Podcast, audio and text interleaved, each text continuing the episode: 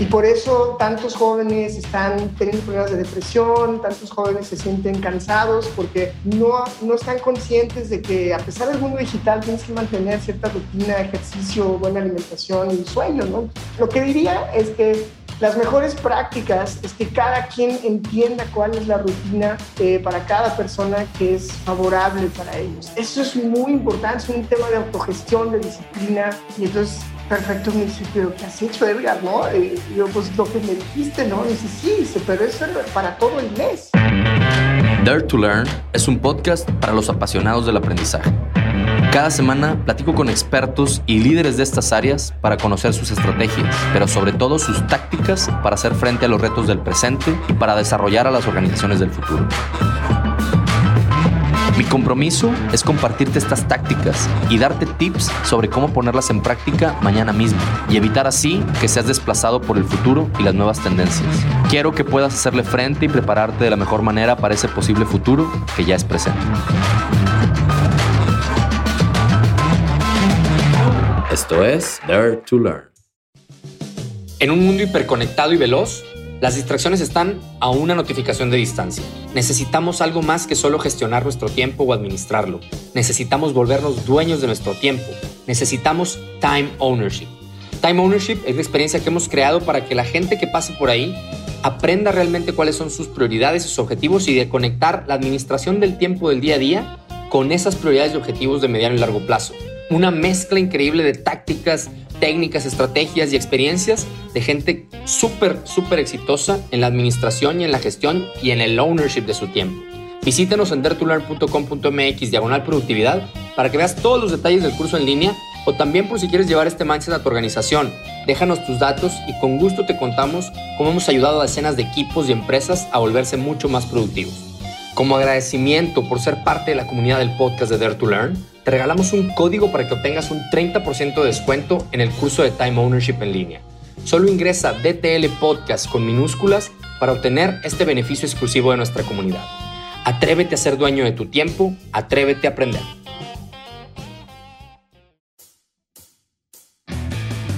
Hola, ¿qué tal amigos y colegas de Learn? Bienvenidos a este primer episodio de la serie especial Aprendiendo a trabajar en remoto. Empezamos con un crack, con un super invitado, Edgar Barroso. Yo lo vengo siguiendo desde hace años y déjenme les platico tantito de él para que vean por qué estamos empezando con bombo y platillo. Edgar obtuvo su PhD en Harvard en 2014. Es miembro de la Sociedad de Harvard Horizon Scholars, miembro de la Escuela de Graduados de Artes y Ciencias de Harvard y ha sido invitado por Naciones Unidas en múltiples ocasiones como consultor y miembro de grupos de expertos para el tema del cambio tecnológico exponencial, inteligencia artificial, automatización, etc. Además, es profesor y director del Laboratorio de Emprendimiento y Transformación en el TEC de Monterrey, en México. Eso es importante, ahorita van a ver por qué. Y recientemente fue nombrado como asesor especial del Comité Ejecutivo en futuros y nuevas tendencias de aprendizaje para Talisis Holding. Actualmente, su trabajo, el trabajo de Edgar, se centra en la creación de nuevas instituciones públicas y privadas que buscan la transformación social e inclusión tecnológica. Es también fundador de un espacio llamado Antena Labs, que es una empresa de tecnología justamente con fines de transformación pública, y de Casa Antena en León, Guanajuato, espacio de aprendizaje tecnológico y comunitario en México. Insisto que esto de México es importante por lo que les voy a contar a continuación. Ah, y algo que no se me olvide, Edgar además es músico.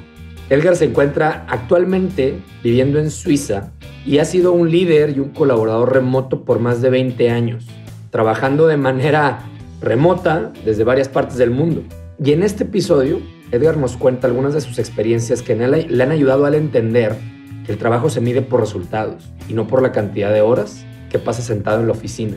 Edgar nos platica desde su eh, experiencia yo diría ya su expertise y su especialidad de trabajar en remoto. Fíjense para quiénes, para el TEC de Monterrey, para Talisis, poniendo su propio startup y viviendo en Suiza y viniendo un par de veces al año antes de la pandemia y ahora 100% en remoto, van a escuchar en esta conversación el impacto que está teniendo y cómo está ahora sí que cosechando lo que se ha sembrado durante muchos años de aprender a trabajar en remoto. Nos platica de lo necesario que es que los líderes conozcamos a profundidad nuestros equipos y habla también de la capacidad que debemos tener los líderes remotos para generar lealtad, un nuevo concepto de lealtad en los colaboradores.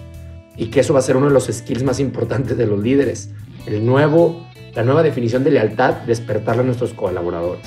Eh, Edgar nos dice que las tres cosas que las organizaciones no han entendido del esquema remoto es que deben de contribuir a la productividad de los colaboradores y equipar a los individuos con tecnología necesaria, promover menos juntas y promover el trabajo profundo. Entre otras cosas, ya hice muy larga esta introducción, pero es que la verdad es que es mind blowing todo lo que nos tiene que compartir Edgar y lo que te vas a aprender en este episodito de 40 minutos.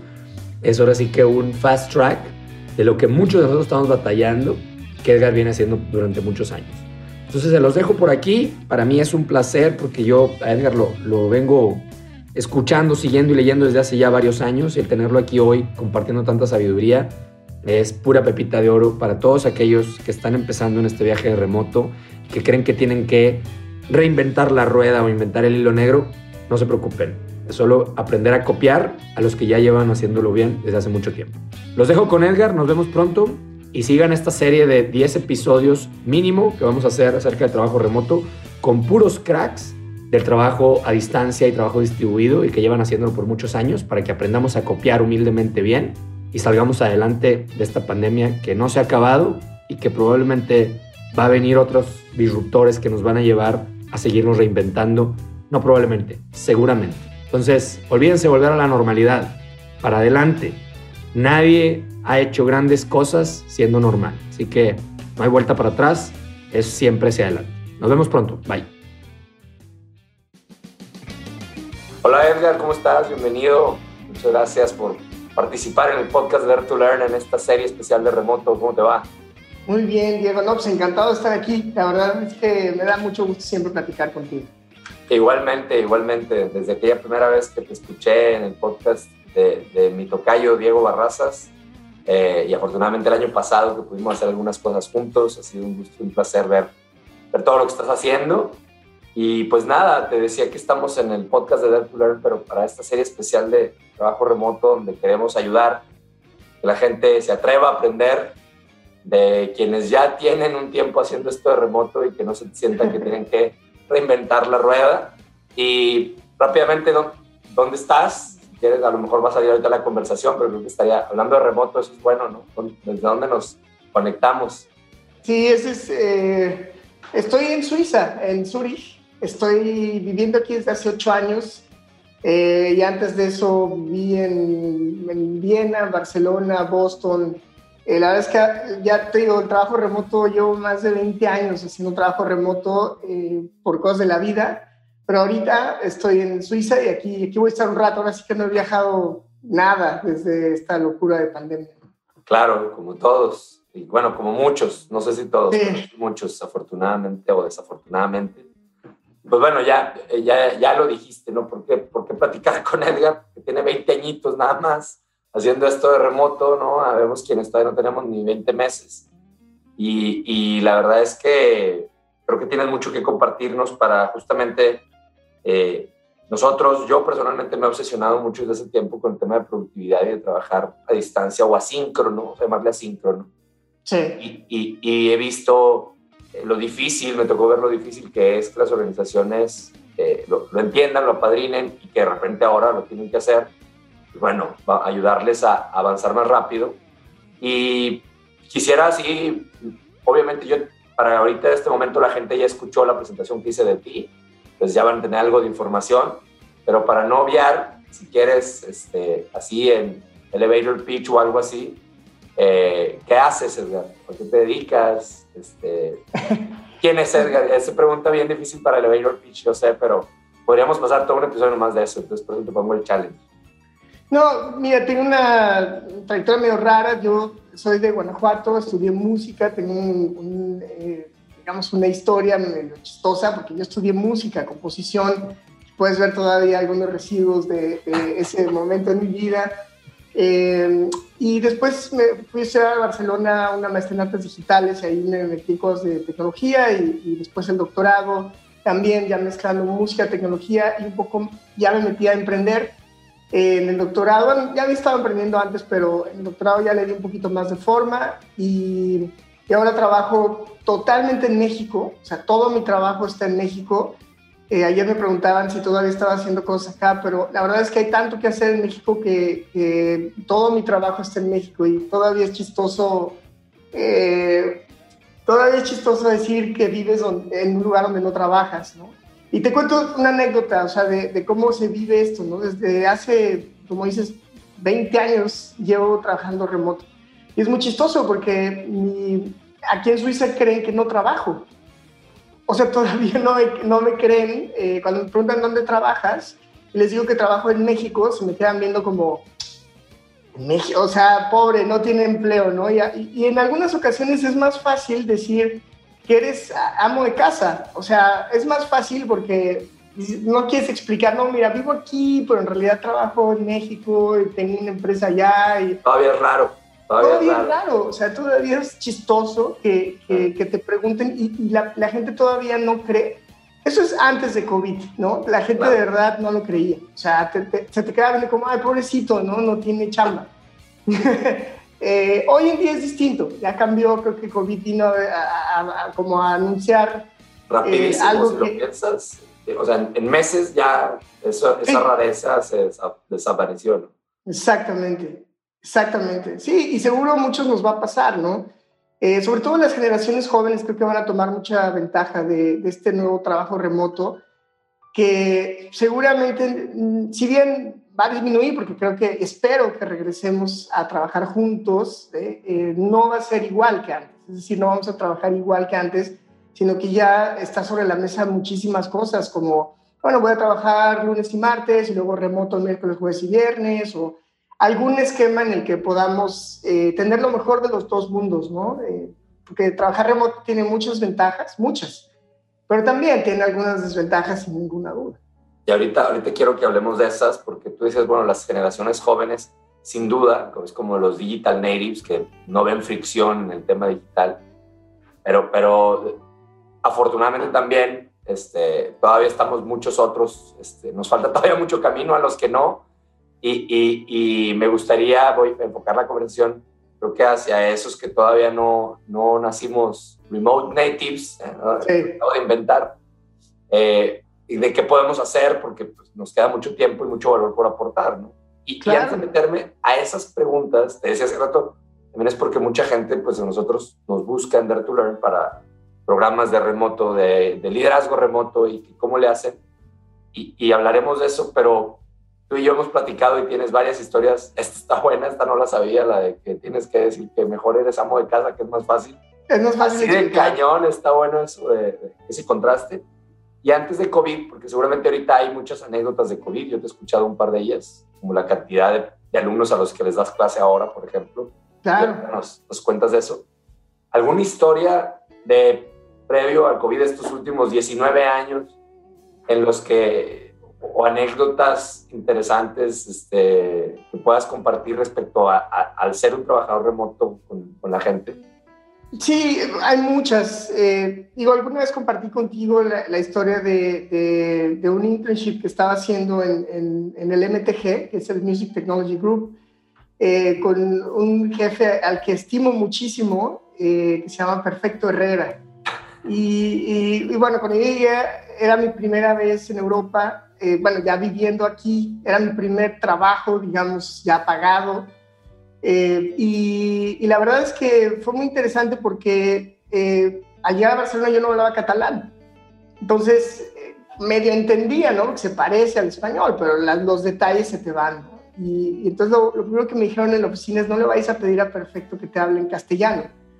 Deja que te hable en catalán y nosotros te traducimos después, ¿no? Y te ayudamos después. Entonces llegó, me, recibió súper amable, súper buena onda. Y, y, me preguntó si hablaba catalán y yo le dije que sí, ¿no? le dije, sí, más o menos, ¿no? Algo así, le entender que sí. Entonces me explicó todas las instrucciones en catalán de lo que tenía que hacer. Entonces en algún momento eh, me dijo, bueno, hay que hacer esto, esto, esto y esto. Y en la traducción, ¿no? Eh, me quedé con que para el, para el lunes. Y, era, un viernes. Era, un viernes. Y, claro, yo decía, wow, es un montón de trabajo, pero yo era, era un migrante estudiante, que, no, que apenas me alcanzaba para pagar la renta, era el primer trabajo, no podía decepcionar, ¿no? El primer jefe eh, real. Así que me fui a mi casa, eh, me encerré durante todo el viernes, todo el sábado, todo el domingo. El domingo no dormí, o sea, me aventé un all-nighter y llegué el lunes eh, a las 12, estaba terminando y fui a la oficina de, de Perfecto y le mostré todo el trabajo ¿no? que me había dejado. Y entonces Perfecto me dice, pero ¿qué has hecho, Edgar? ¿No? Eh, y yo, pues lo que me dijiste, ¿no? Me dice, sí, dice, pero eso era para todo el mes. Eso era el trabajo de todo el mes. Y, y lo que es interesante y relacionado a lo remoto es que Perfecto fue súper amable y me dijo, pues si quieres ya no vengas este mes.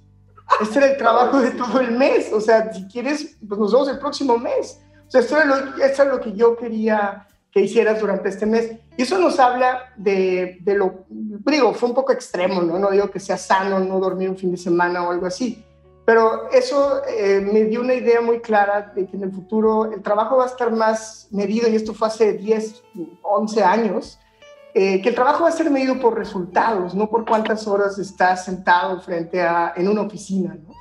Eh, y que realmente tu presencia pues, de, se determina por la necesidad de estar ahí, de comunicar con tus colegas, pero no de tu productividad. Está buenísimo eso. Yo, yo insisto mucho en eso de eh, aprender a mostrar el trabajo como colaborador. O sea, ¿qué quiere decir? Entregables. O sea, es, sí, eh, hay una exacto. pregunta clave que a mí me gusta mucho que es muéstrame lo que hiciste hoy. No es qué hiciste hoy, es muéstramelo, porque cuando le dices a la gente que te lo muestre, cambia mucho el chip, ¿no? O sea, tengo que enseñar algo y ¿qué te enseño? Ni modo que te enseñe que me senté aquí horas, ¿no? O sea... Sí, sí, exacto. Bueno. Y, sí. y perfecto. Tienes mucha razón, hay una pedagogía eh, y, y te, déjame, déjame retar lo que acabas de decir, porque también hay procesos, por ejemplo, eso nos pasa todo el tiempo en ciencia de datos. ¿no? En ciencia de datos, eh, cuando tenemos un proyecto, siempre eh, el cliente o los investigadores ya quieren ver ya los resultados inmediatos, ¿no? Y es como, espera, es que estamos construyendo el sistema. No, pero ¿cuándo voy a ver una gráfica o las gráficas? Espérate, tranquilo. Pero si nada más le dices, todavía no, todavía no, pues claro, eso es una mala pedagogía. Eh, tienes que explicar en dónde estás, qué estás haciendo Eso. y por qué es, es mejor que te tardes. Y por eso el verbo que usas tú es muy bueno, de mostrar. Hay que mostrar no es que a veces no puedes dar resultados porque necesitas un proceso más largo, pero necesitas mostrar ese proceso para que entiendan los stakeholders o los que, tus jefes, ¿no? Quien sea, en dónde estás y por qué te estás tardando.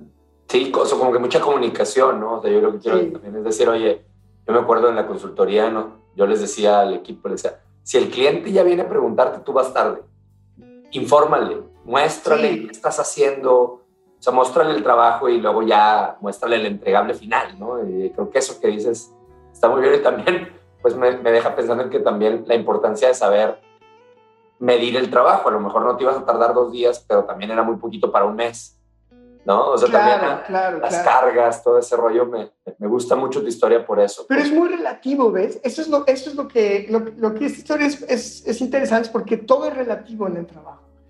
Eh, hay gente que puede hacer algo rapidísimo, ¿no? Hay gente que se tarda tres meses más. Ahora, no quiere decir que lo haga peor, simplemente que hay diferentes personalidades y diferentes ritmos.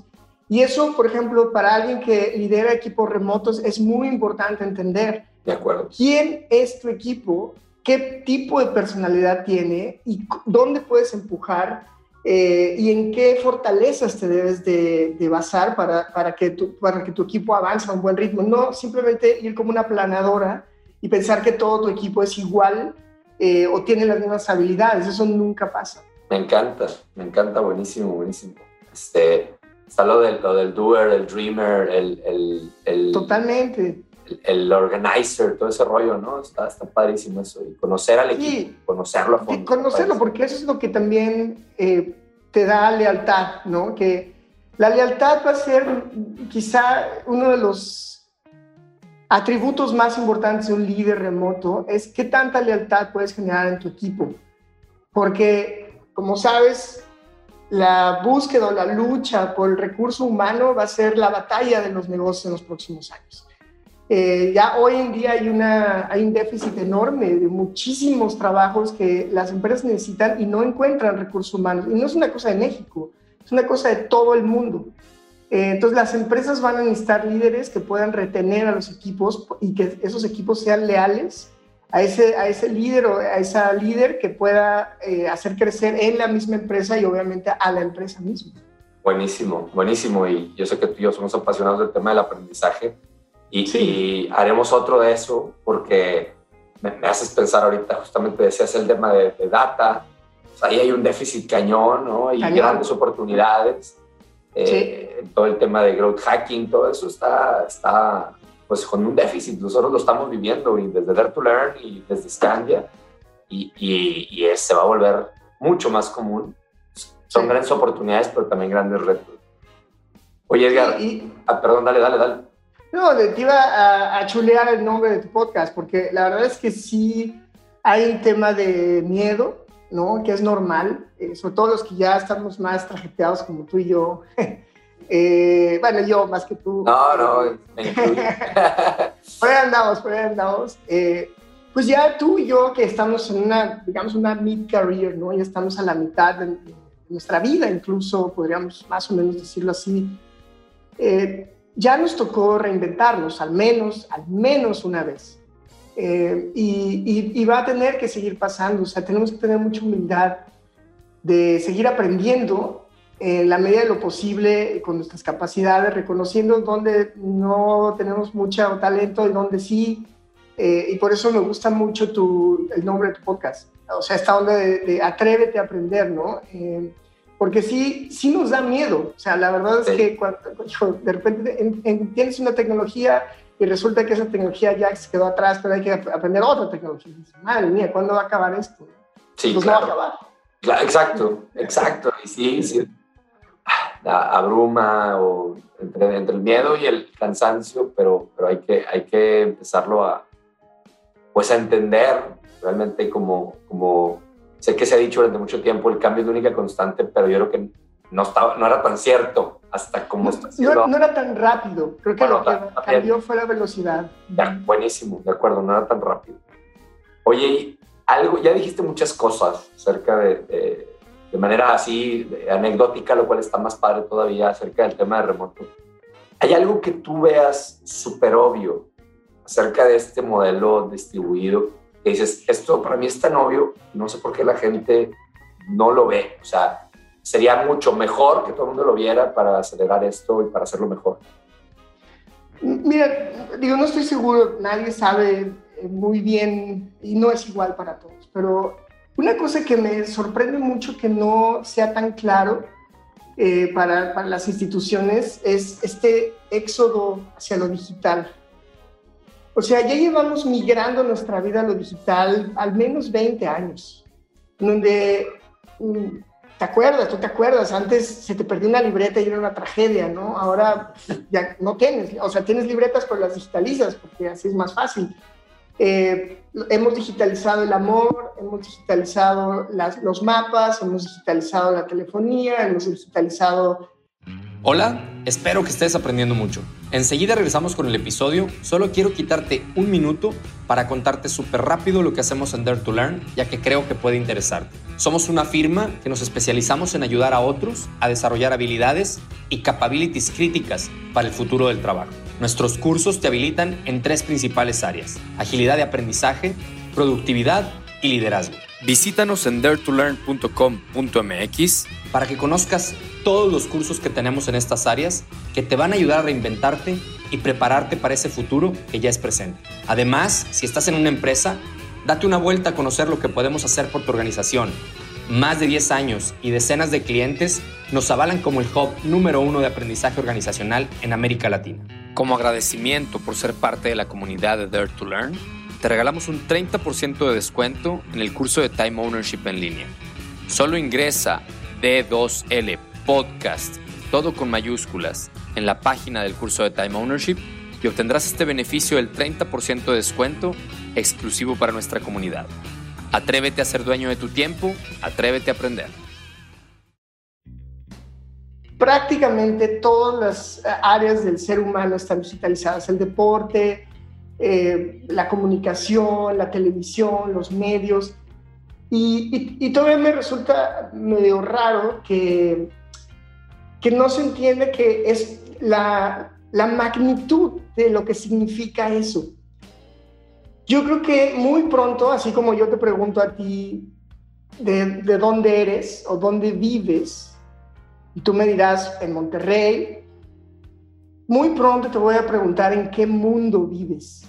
Y no va a ser retórico, va a ser literal, porque creo que muchas personas van a estar viviendo en otros mundos, en mundos virtuales o en mundos digitales. Y si te parece un poquito exagerado eso, piénsalo, simplemente mide las horas que pasas frente a una pantalla, horas que pasas frente a una persona. ¿Dónde vives realmente? ¿Vives aquí? ¿Vives en el mundo digital? ¿Trabajas en el mundo digital? ¿Platicas en el mundo digital? Eh, aprendes en el mundo digital. Eh, y eso creo que se, ha perdido. Me parece que es muy obvio que vamos hacia allá, pero todavía hay una como negación de no, no, no, pero eso, eso, eso es, yo no necesito tecnología o yo no. Eh, una de las frases que más oigo hoy en día es que la gente se está dividiendo en dos tipos de personas, ¿no? En, las empresas. Es, yo no, es que yo no sé de tecnología eh, y la verdad es que todos tenemos que saber un poco de tecnología, ¿no? Eh, así que bueno, eh, creo que eso sería importante para mí. O sea, lo que se les ha escapado a las empresas es que creo que es momento de aceptar la economía, que al menos el trabajo, la economía se están mudando y que hay que estar en el mundo digital si quieres sobrevivir y muy pronto, yo creo que en esta década, en un mundo virtual. O sea, creo que esta cosa de las pantallas tiene, tiene fecha de caducidad muy pronto. ¡Wow! Híjole, que, que, que, me dejas pensando mil cosas. Y, bueno, yo, yo también creo, así como tú, no sé si te ha pasado a ti, o sea, a mí, eh, me, yo vengo usando Zoom desde 2015, 2000, sí, 2015 creo. Y me, me me gusta, o sea, no he sufrido esa, no sé si por porque ya lo venía usando, y, no era como lo usaba todo el tiempo diario, pero lo usaba mucho para Vertular, mi primer, co, mi primer cofundador o partner estaba en Reino Unido, pues hablábamos diario, hablábamos por Zoom, por Google Meet, pues andábamos todavía, éramos de los que batallaban con las aplicaciones, ¿no? Ahorita que ya nadie batalla. Entonces yo la verdad es que no me parece, de nuevo, para no reinventar la rueda, creo que es voltear a ver quién ya lo venía haciendo a lo mejor. Y lo, he sufrido poco, mucho menos que mucha gente que, pues que, que, lo ve antinatura, ¿no? Vamos a decirlo así. Sí. Y, y no, o sea, mira, yo hace, esta, hace recientemente hacía esta, esta reflexión, a ver qué opinas de esto. Te, la, te, la, te la pongo sobre la mesa. Yo creo que les decía, el, el el mundo nos ha ido quitando, como seres humanos, nos quitó la cola, luego nos quitó el vello, ¿verdad? Y, y nos creó una partecita. A unos más que otros, ¿eh? ah, bueno, sí, claro, unos más que otros.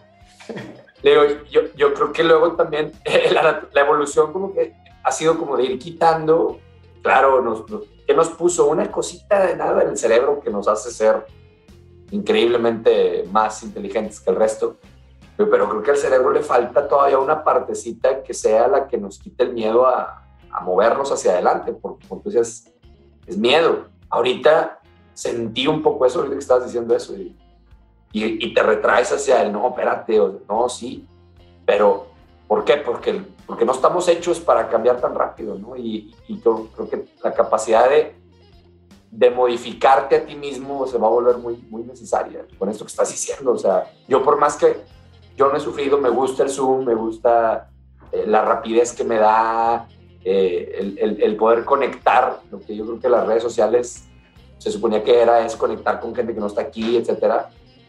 Pero, pero ah, luego veo eso que acabas de decir y, y, güey, o sea, no, no, lo veo, ¿verdad? Y, y, eso que estoy hablando de un cambio de aquí a allá. Sí, y, es un cambio. De esto allá, ¿verdad? Eso. Sí. No, y es un cambio que yo creo que vamos a ver algo, que, o sea, una cosa increíblemente rápida eh, de, este, de estos cambios de mundos virtuales, yo creo que en esta década. Y tienes razón, yo creo que siempre hay que estar abiertos a, a, ver qué hay nuevo y a tratar de investigar y sobre todo, como dijimos hace rato, aprender. Pero también hay que saber limitarse. Por ejemplo, a pesar de que trabajo mucho en temas digitales, que, tengo una compañía de ciencia de datos y todas estas cosas, eh, sí tienes que tener cuidado con cuánto tiempo pasas en, en, estas, en estas cosas. ¿no? Eh, yo creo que a mí me va a gustar mucho entrar en el mundo virtual. Creo que va a ser más sano, de hecho, que, que estas pantallas planas, ¿no? donde, donde tus ojos se cansan muchísimo porque están viendo una distancia muy corta eh, pero sí creo que eh, tenemos que seguir reflexionando sobre el impacto que va a tener esto en nuestra salud mental. Soy muy preocupado por los jóvenes, sobre todo, que pasan 15 horas diarias en el teléfono, 16 horas diarias en, en, algún tipo de, de, de, teléfono. Y eso es a lo que me refiero porque ya no viven aquí. Es decir, viven completamente inmersos en un mundo que además es absolutamente nos rebasa completamente, que es el mundo de las redes sociales. Ahí donde me ves, yo casi no uso redes sociales, es decir, eh, porque me cansan mucho, me distraen mucho y, creo que eh, o sea, las redes sociales son como, no sé, como la cafeína, como el alcohol, que tienes que tener un poquito, no, no pasa nada, pero debe ser muy poquito para que no te empiece a hacer esta adicción enorme. Entonces, para mí el trabajo remoto, el trabajo digital, el trabajo tecnológico, tiene que ser un trabajo significativo, ¿no? un trabajo que no estás ahí porque a ver qué hay, eh, sino que tú tienes eh, todavía tu, propia forma de pensar, tu, tu lápiz y papel, y a través de ese lápiz y papel vas al mundo virtual al mundo digital hacer esas ideas, a, traducirlas, a, meterlas en esa economía digital de la que estoy hablando. Pero sí es muy peligroso, es un mundo muy grande, es como entrar en una máquina, es como entrar realmente en otro cerebro, ¿no? El Internet ya se está haciendo como un cerebro, el Internet ya es inteligente, tiene cierta inteligencia y va a desarrollar más inteligencia. Y a la hora que esa cosa que es Internet eh, desarrolla una cierta inteligencia, tú ya no puedes eh, lidiar o hablar con esa cosa, ¿no? Internet, acuérdate cómo ha ido evolucionando. Antes era un lugar para buscar información, hoy es una cosa que te habla. Claro. Literalmente, o sea, o sea, te habla y te dice, oye, no quieres esto, no quieres lo otro, ¿cómo estás? ¿Qué te pasa? Eh, ¿A dónde quieres ir? O sea, ya, estamos viendo, esta década es tremenda. ¿Y ya leíste o ya has escuchado alguna entrevista de Yuval Noah? Sí, claro, he leído sus tres libros, claro.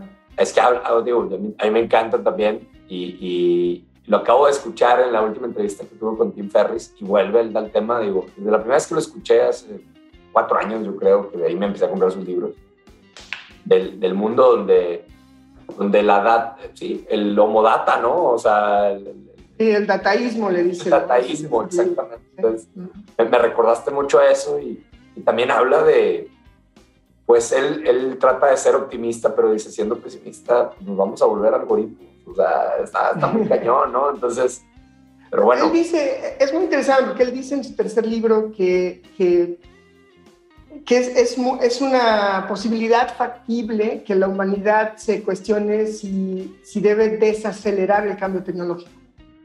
Eh, lo menciona así, tal cual. Es muy interesante su propuesta, ¿no? Que, que conscientemente trates de frenar el cambio tecnológico. Y tiene sentido en algunas cosas, lo veo muy difícil, casi imposible, pero tiene sentido, ¿no? Porque si aceleramos, seguimos acelerando como vamos, pues se van a perder muchos empleos muy rápido, eh, se van, va a haber otra división, ¿no? en términos académicos se llaman los digital divided o los, los, los, divisorios, los divididos digitales, ¿no? entre los que saben tecnología y los que no saben tecnología que, además en un país como México que es tan desigual, eh, aumentaría un poco más todavía la brecha. Ahora, ese es poniéndonos de un lado, como dices tú, más pesimista. También hay un lado eh, mucho más optimista, que si en cambio hacemos o logramos o trabajamos para que la gente sea incluida en esta revolución digital, podríamos sacar de la pobreza o mejorar la calidad de vida de millones de personas, millones de personas en México. Y esa decisión la vamos a tomar en esta década, que Claro, va a estar buenísimo y, híjole, ya me voy a regresar al tema de remoto porque también quiero, sí, le quiero preguntar, le quiero platicar de cuando no dice también la división entre los que puedan vivir más y los que no. Sí, Este tema, eso va a estar muy bueno, ¿no? Sí. Oye, y, y, y más tácticamente, creo que, creo que esto que acabamos de poner es el panorama, o sea, y me queda clarísimo el panorama de la aceleración. It's not getting any better, o sea, yo siempre digo, la, la tasa más baja de rapidez del cambio que estás viviendo es esta mientras hablo, ¿no? O sea, entonces, si no, se va a poner mejor, pero bueno, siendo tácticos, siendo... Hay, necesitamos quick wins en las organizaciones, necesitamos que la gente, pues, por, antes de que se pueda poner a pensar en cosas más trascendentales, pueda sobrevivir su día a día bien. No nomás sobrevivir, sino salir adelante, sentirse vibrante en él. ¿Cuáles dirías tú que son las recomendaciones para las empresas? O, mejor dicho, ¿dónde, ¿dónde ves que las empresas este, lo están haciendo? No, o sea, están cayendo en errores típicos que a lo mejor ya habíamos visto antes, pero ellos, las empresas a lo mejor no los han visto cuáles son los, los errores comunes y no tan comunes que podríamos decirles, aguas con esto, evítenselo, ¿no? O sea, ese sería como, no, antes de pasar a qué sí tienen que hacer, es que no hagan, ¿no? Claro. Pues mira, podemos empezar desde algo muy básico, que, pero que no sabes lo, lo común que, que, veo en algunas empresas, incluso irónicamente en empresas de tecnología. Uno es que no tienen una buena conexión a Internet para empezar. O sea, no me refiero a una buena, sino a una excelente conexión a Internet. Porque una excelente conexión a Internet puede aumentar tu productividad enormemente. ¿no? O sea, si te quedas esperando a que se cargue un video, a que se mande un archivo, eh, simplemente la velocidad de la comunicación y la calidad. Tú sabes que, por ejemplo, Zoom detecta tu, tu, conexión a Internet y decide qué calidad de, de, llamada vas a tener. Y eso tiene una influencia enorme en qué tan buena o mala puede ser una llamada. Por otro lado, horrible si se corta, si no te oyen, si, etc. La otra que no han entendido es que si nosotros decimos el verbo navegar por Internet, pues dale una buena nave, ¿no? A tus, a, tus colaboradores. O sea, si, si, van a navegar en este mundo, pues darles un buen micrófono, darles una buena cámara, darles una buena computadora, ten la infraestructura en la nube para que todo sea gestionado de manera eficiente, eh, pon todo el procesamiento fuerte en la nube para que no haya tantos problemas de pérdida de archivos, etc. O sea, la nave eh, creo que es algo, si, tú vinieras a, tu casa acá en Suiza, verías que tengo, o sea, literal, tengo lleno de pantallas, ¿no? Eso, y no es por una cuestión eh, de consumismo, es porque lo necesito para ser productivo y para que no me vuelva loco estar buscando, cambiando de tab o de pantalla cada vez porque cada clic que te puedas ahorrar, eh, a lo mejor suena muy bobo porque es un segundo, pero es un segundo eh, multiplicado por cientos de miles de segundos, ¿no? Claro. Eh, que además te van a agotar.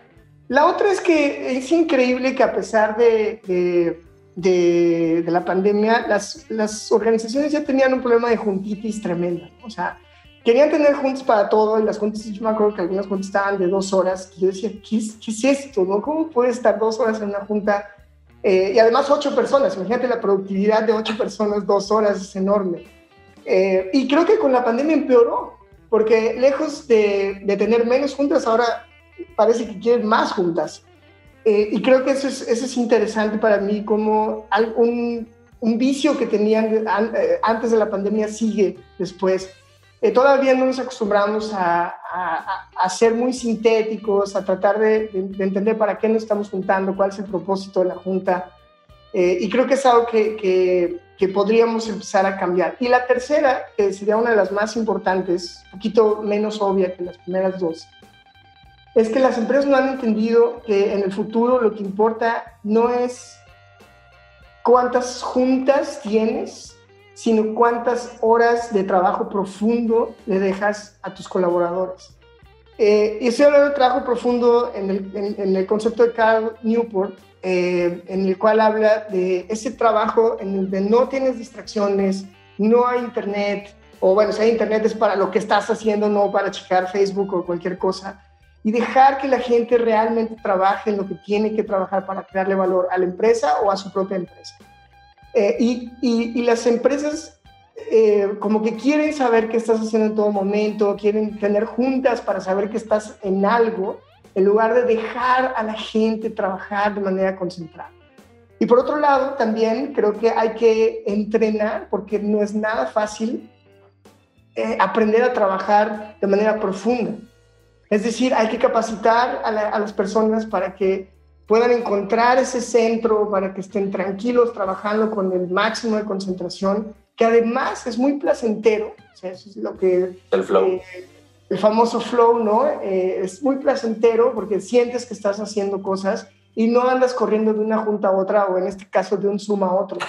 Eh, no, eso es, eso es, yo creo que, por ejemplo, en, nuestra empresa siempre pido a, a, las personas que trabajan conmigo que, que cuiden tres horas al día.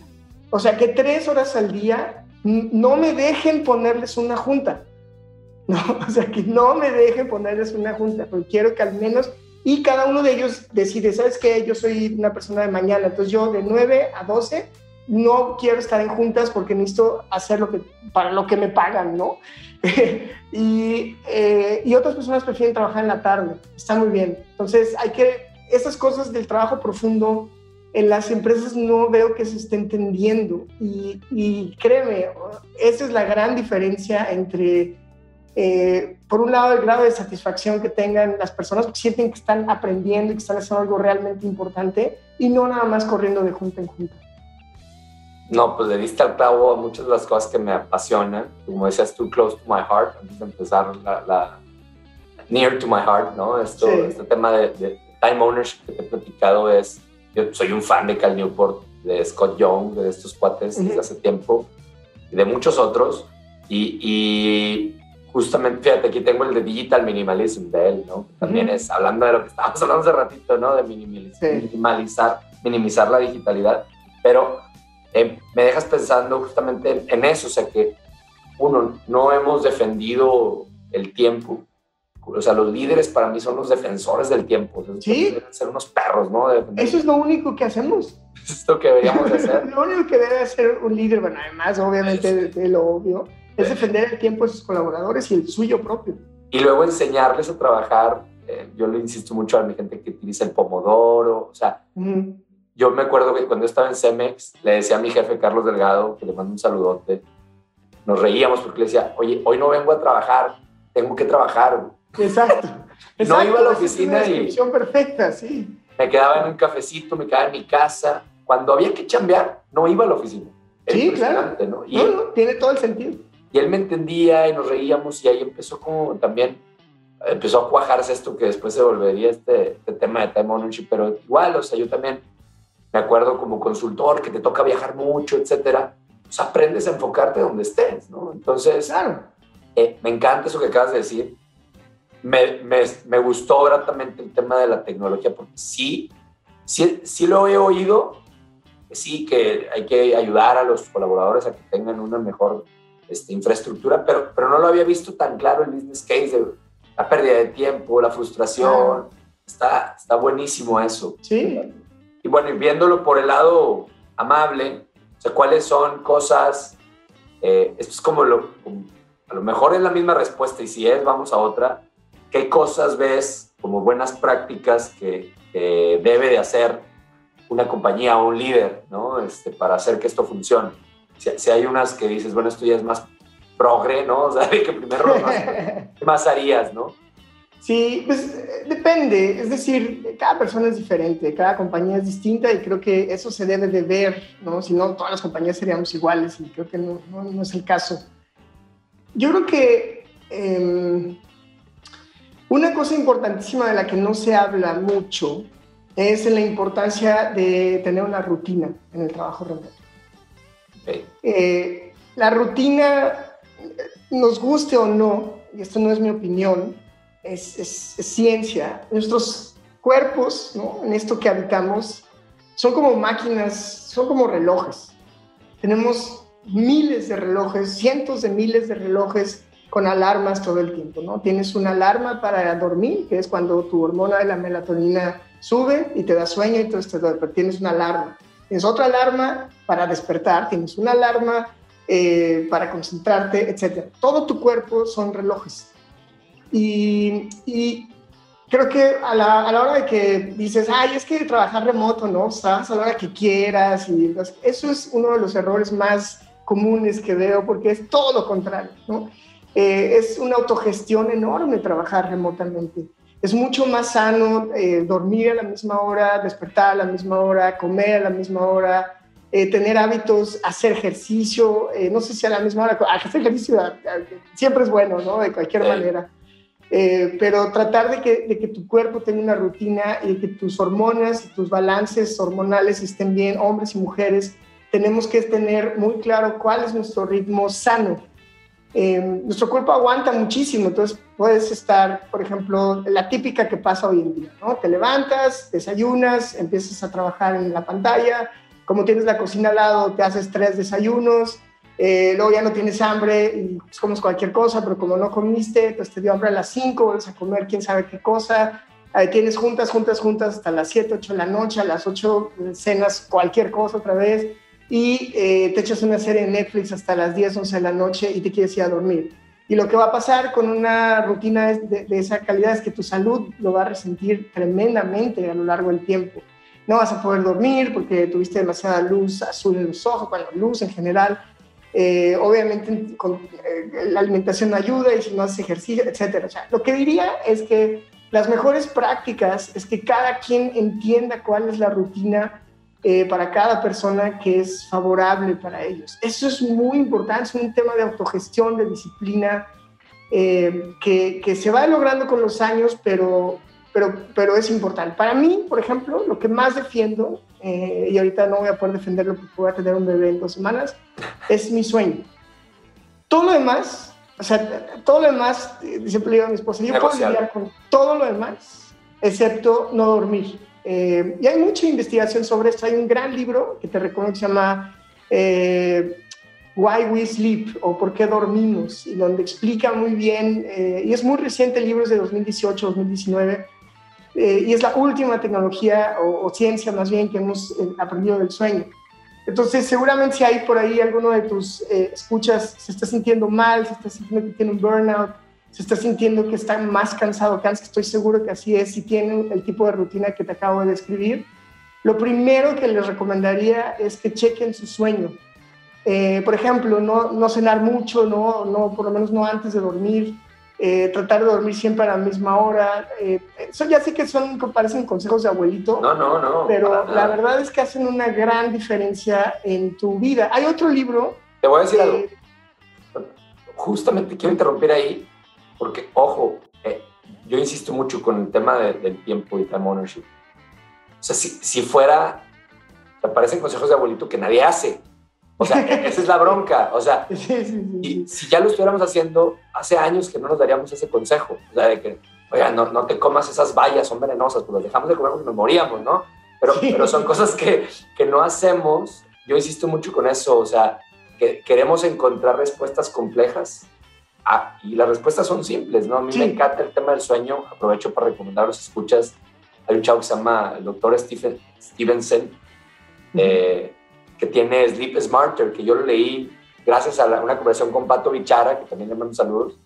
Eh, me, me, acuerdo que lo mencionamos, lo leí y me cambió completamente el sueño, empezando por mi rutina de noche. Y ese cuento tiene uno que se llama Eat Smarter, Eat y hay cantidad de libros de esto. ¿Por qué? Porque sigue habiendo la necesidad de hacer las cosas simples que no hacemos, ¿no? Entonces, sí, totalmente. No lo tome nadie como consejo, o sea, hay consejo simple. Simple, not easy, ¿no? O sea, ahí es la diferencia crítica. Entonces, me encanta que esté diciendo esto porque obvio, más no lo hacemos, ¿no? Entonces, adelante, perdón, con el otro libro. Que no, el otro libro, eh, perdón, es otro libro que no me acuerdo del título exactamente, pero era también del sueño. Y su primera frase en el prólogo, la autora dice, mood is everything.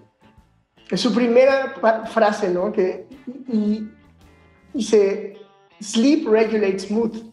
Y tiene toda, o sea, si tú estás de buena, si tienes energía, si tienes, ¿no? Pues puedes lidiar mucho mejor con los problemas que si estás de malas, cansado, eh, con tu capacidad cognitiva reducida por no haber dormido. Distraerte menos. Claro. y además tus niveles de azúcar no, no bajan suficiente si no duermes eh, está muy relacionado con la obesidad. No quiero que sea este podcast eh, sobre el sueño, pero lo que quiero decir son las rutinas en el trabajo remoto. O sea, la importancia de que, de que esta idea de trabajo cuando quiero, en donde quiero, sí y no. O sea, yo, yo puedo vivir en Suiza porque yo quiero vivir aquí, pero no quiere decir que trabajo cuando quiero, porque si trabajara cuando quisiera, en el, en el, en el sentido de a la hora que sea, mi productividad sería mínima. Mm. Eh, en cambio, por ejemplo, una de las razones también por las que es una maravilla vivir en Europa y trabajar en México es que tengo toda la mañana para hacer trabajo profundo y luego en la tarde ya hago juntas y llamadas y lo que sea, pero tengo, no me pueden interrumpir. Ahí te interrumpe, está dormido. dormidos.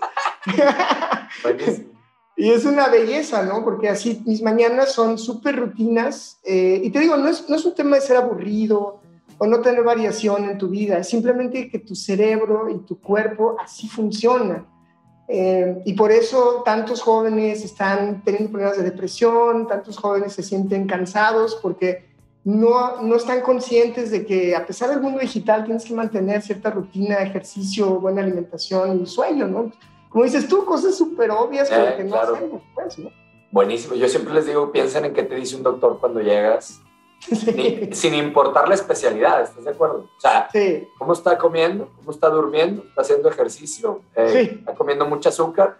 ¿Por qué te preguntan eso? Porque seguramente ahí está la bronca. Ahí está todo, ahí está el, núcleo de todo. Mega, el megacombo de cosas que tienes que hacer son sencillas, pero claro, a mí me encanta, hablando de enseñarle como líder, tú tienes que poner el ejemplo, pero además enseñarle a tu gente a trabajar en profundo. O sea, sí. no, sabemos, entonces me encanta. Oye, para, para, tengo obviamente más cosas que preguntarte, me, me gustaría, tú que también tienes este, el perfil de futurista, ¿Qué ves pasando en el corto plazo? O sea, me refiero a dos, 2023, 2025, en el tema de trabajo remoto. ¿Qué se te ocurre que va a pasar pronto? Así, antes de irnos a la virtualidad total, ¿qué sigue para, ponernos, para ser reproductivos y hacerlo bien? O sea, en dos, tres años, eh, yo veo que van a mejorar muchísimo las aplicaciones de colaboración. Eh, o sea, todo lo que conocemos hasta ahora como Google Drive, Teams y todo eso van a tener un, gran, gran salto. Creo que van a ser también, algunas van a ser reemplazadas por nuevas. Eh, ya hay algunos indicios como Notion y otras que, que vienen muy, muy interesantes. También eh, hay otras aplicaciones que están apelando justo al trabajo profundo, por ejemplo, Obsidian es una aplicación donde tú escribes y eh, la misma aplicación te va haciendo relaciones y redes de todo lo que estás escribiendo. O sea, empieza a haber una cierta... Ya no vamos a escribir en un papel en blanco, o en mi caso siempre es papel negro, eh, sino que a la hora que vas escribiendo, la misma, el mismo software te va a dar feedback. Eh, te va a decir, este dato está mal, por ejemplo. ¿No? Vas a escribir un dato y, te va a decir, no, no, cuidado, no nomás te va a corregir si está bien escrito o no está bien escrito sino que te va a decir, esa fuente está mal, el que realmente dijo eso fue tal autora o tal autor, eh, va a relacionarte, oye, creo que está muy sesgado hacia la izquierda, ¿no? Tu, tu artículo, o sea, ya te va a dar opiniones, eso lo vamos a ver muy pronto. Eh, y esto va a ser interesante, ¿no? Es, es algo que veo eh, también la capacidad de colaborar muy rápido, donde la gente pueda hablar, o sea, que tengas ya un entornos completamente multimedia. Si te fijas, no, no hay. Yo ahorita no te puedo mandar un archivo, eh, por ejemplo, de ciencia de datos por Zoom, etcétera. Te puedo mandar el link eh, y este tipo de cosas, pero no hay un entorno en el que realmente sea mucho más inmersivo, donde en una sola aplicación tengamos llamadas, tengamos documentos, tengamos todo, todo, todo lo que necesitamos. Ahorita todavía tenemos un full stack de como el otro día estaba contando cuántas aplicaciones uso eh, y más o menos son como 85.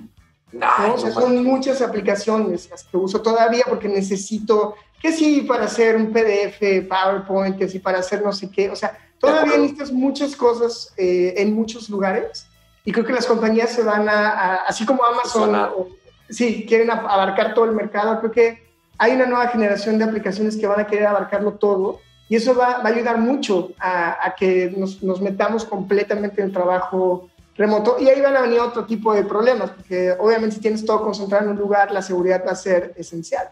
Claro, sí, o el, o el, leverage que van a tener esas compañías con nosotros. Sí, también. Va a estar interesante. Oye, qué buena, me gusta, me gusta. Tipo el WeChat chino, ¿no? Donde está todo ahí.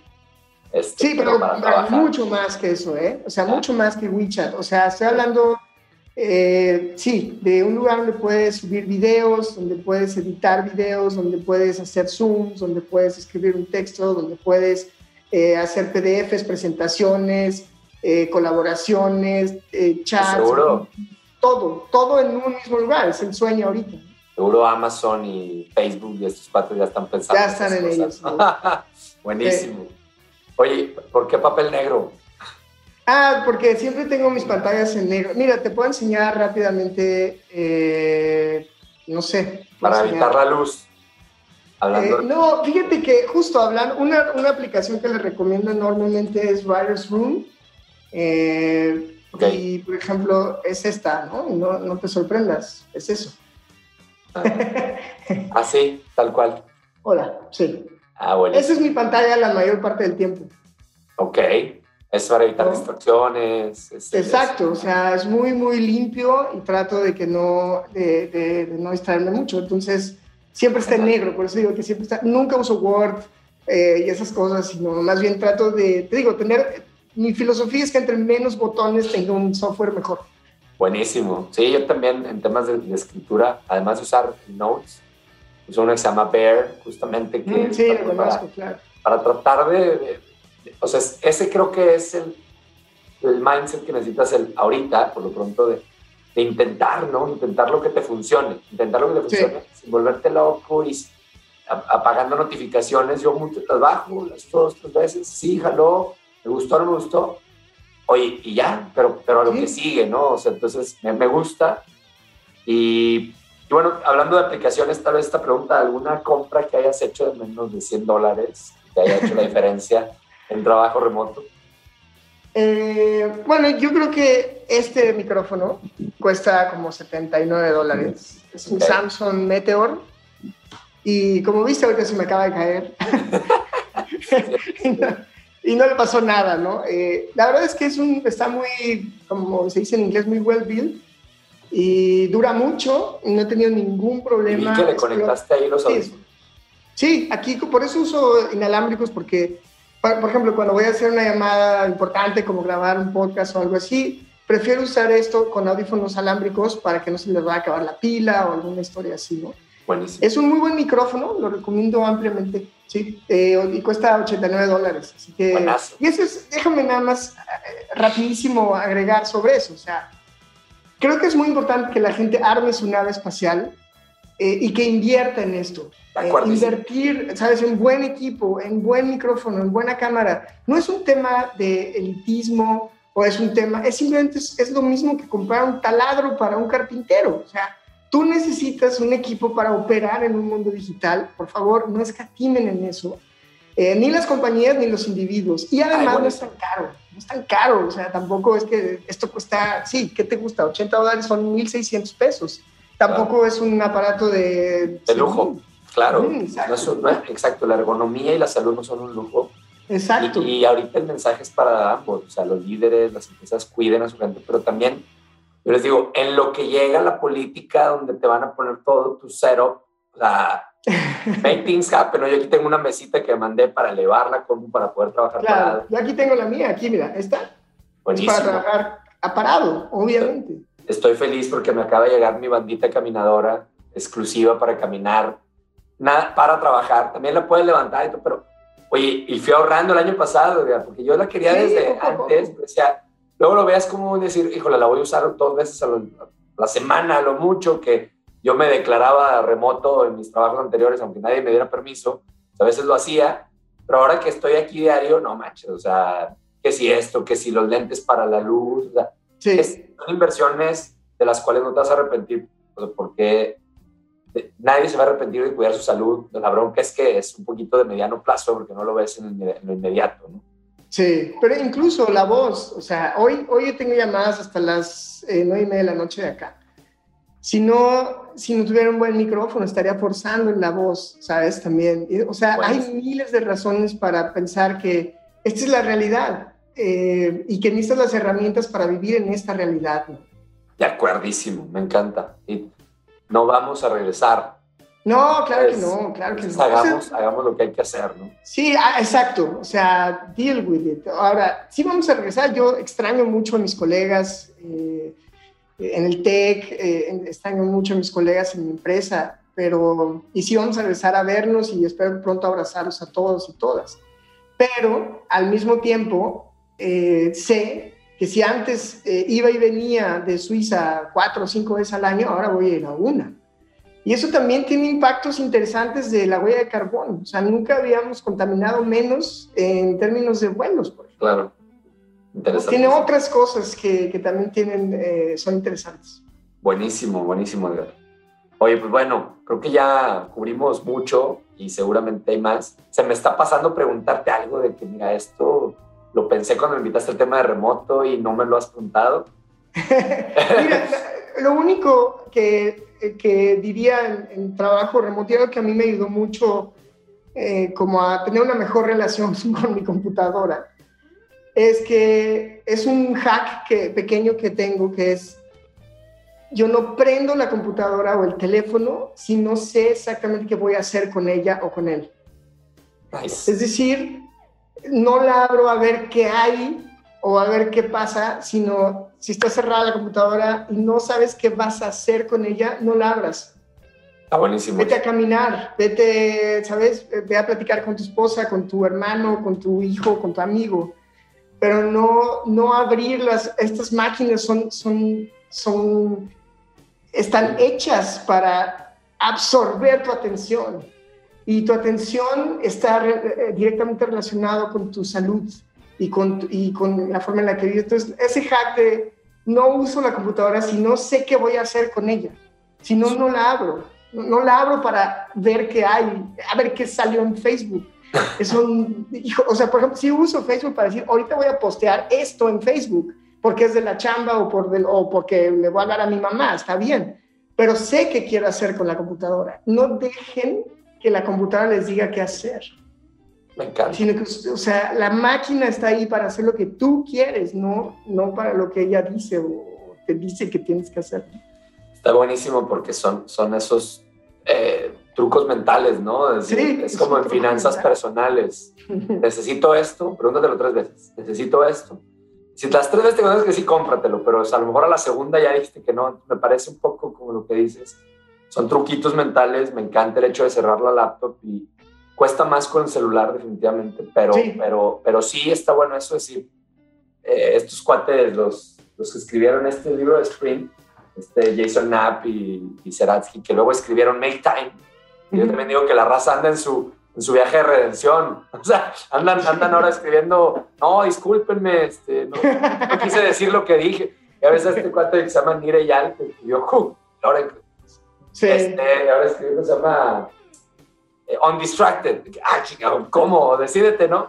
Pero estos cuates en Make Time le llaman son Infinity Pools, son albercas infinitas. O sea, sí. Nunca te las acabas, entonces hay que cuidarnos de eso. Edgar, pues buenísimo. Ya mencionaste algunos libros, ya mencionaste algunas eh, aplicaciones. ¿Algo más que recomiendes seguir? Uno más, un, un libro que, que, me ha gustado mucho y que creo que va a ayudar a muchas personas eh, de nuestra edad eh, y quizá un poco mayores. se llama The Polymath. No sé si ya lo leíste. No. De Wakas Ahmed. No. es un libro del 2019, creo, 2019 muy bueno que habla sobre la versatilidad del ser humano, sobre nuestra capacidad para saber de muchas cosas y no solamente de una.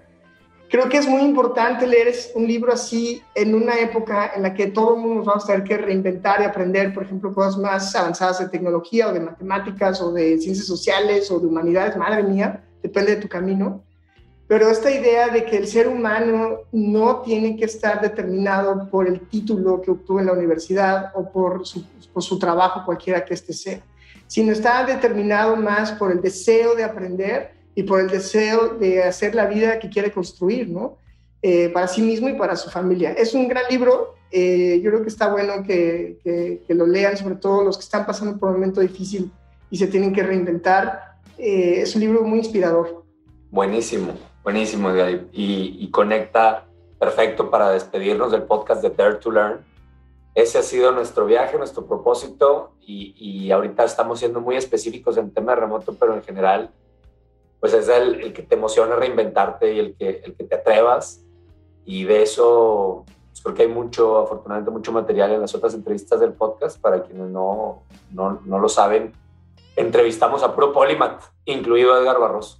Entonces, este, pues hoy, hoy, lo enfoqué a remoto, pero como vieron, estuvo difícil porque nos fuimos por varios lados. Creo que ese es un buen signo de, que estamos tratando de tener ese rango tan necesario en el, en el futuro del trabajo. Y pues nada, Edgar, me encantó, como siempre, platicar contigo. Gracias por tu generosidad, por tus tips. Hombre, encantado, Diego. Y, y te cuento eh, que tengas una, una, gran etapa con, de, papá, de segundo, segundo bebé. Estaremos mandando tips de bebés. Sí está durmiendo. Esa es otra, claro, claro. Ahí, hay mucho, mucho, mucho nicho que explotar seguramente. ahí sí que hay, hay un gran nicho ahí. Entonces, me va a encantar que me platiques. Ahí te platico también cómo me va. Y pues nada, te mando un fuerte abrazo. Muchísimas gracias. Igualmente, querido Diego. Muchas gracias por acompañarnos en un episodio más del Dare to Learn podcast. Estoy seguro como yo, debes haber encontrado muchísima sabiduría y muchísimos insights y cosas súper interesantes de lo que nos compartió nuestro invitado. Quiero pedir un favor para que seamos más la comunidad de Learning Explorers, para que seamos más los que estamos en ese camino del aprendizaje continuo comparte lo que hayas aprendido, ayúdanos a que esto le llegue a más personas, compártelo con alguien que le pueda servir, compártelo en tus redes, compártelo en las nuestras, coméntanos, nos encantará saber qué es lo que estás aprendiendo y poder tener una conversación ahí. Eso es lo que hace que esto gane tracción y que cada vez seamos más este, los, los, convencidos del poder del aprendizaje, los que no dejamos de aprender todo el tiempo. Te pido que si puedes nos des ahí un, like, un review en, en, las redes o en, directamente en donde escuches tus podcasts en Instagram nos encuentras como Dare to Learn MX y en todo el resto de las redes como Dare to Learn. Y a mí particularmente, si hay algo que quisieras decirme a mí, estoy como Diego, arroba daretolearn.com.mx, me puedes mandar un correo o escríbenos a podcast arroba daretolearn.com.mx, nos encantará saber de ti y tener una conversación directamente. Muchísimas gracias, como siempre, por atreverte a aprender. Nos vemos. Dare to Learn. Y no me puedo ir sin agradecer, como siempre, de todo corazón a la gente de preproducción, producción y postproducción que hace posible estos podcasts. A nuestros socios de NET, agencia de diseño, que con ellos hemos podido llevar los podcasts de Dare to Learn al siguiente nivel, ya que ellos impulsan a las marcas y su visión de negocio a través del diseño, branding y marketing y producción de contenidos para que las marcas logren su mejor versión de sí mismo y bueno, nosotros en conjunto con ellos hemos podido desarrollar podcasts corporativos para muchas organizaciones, lo cual también me da muchísimo gusto. Y si estás interesado, mándanos por ahí un correo a podcast.com.mx y te contamos más acerca de eso. Pero también quiero agradecer a mi amigo de toda la vida, mi brother Rodolfo Rudy Gallardo, que es un máster de la postproducción de audio y que tiene ahora sí que magia en esas manos para dejar estos episodios con la más alta calidad. Si te interesa contactar a, Rudy para algo de producción de audio, tanto de tu podcast o de cualquier otro tipo de producción, lo puedes encontrar en produccionesorga, arroba gmail.com o en Instagram como produccionesorga. Y bueno, sin mucho más, nos vemos a la próxima. Dare to Learn.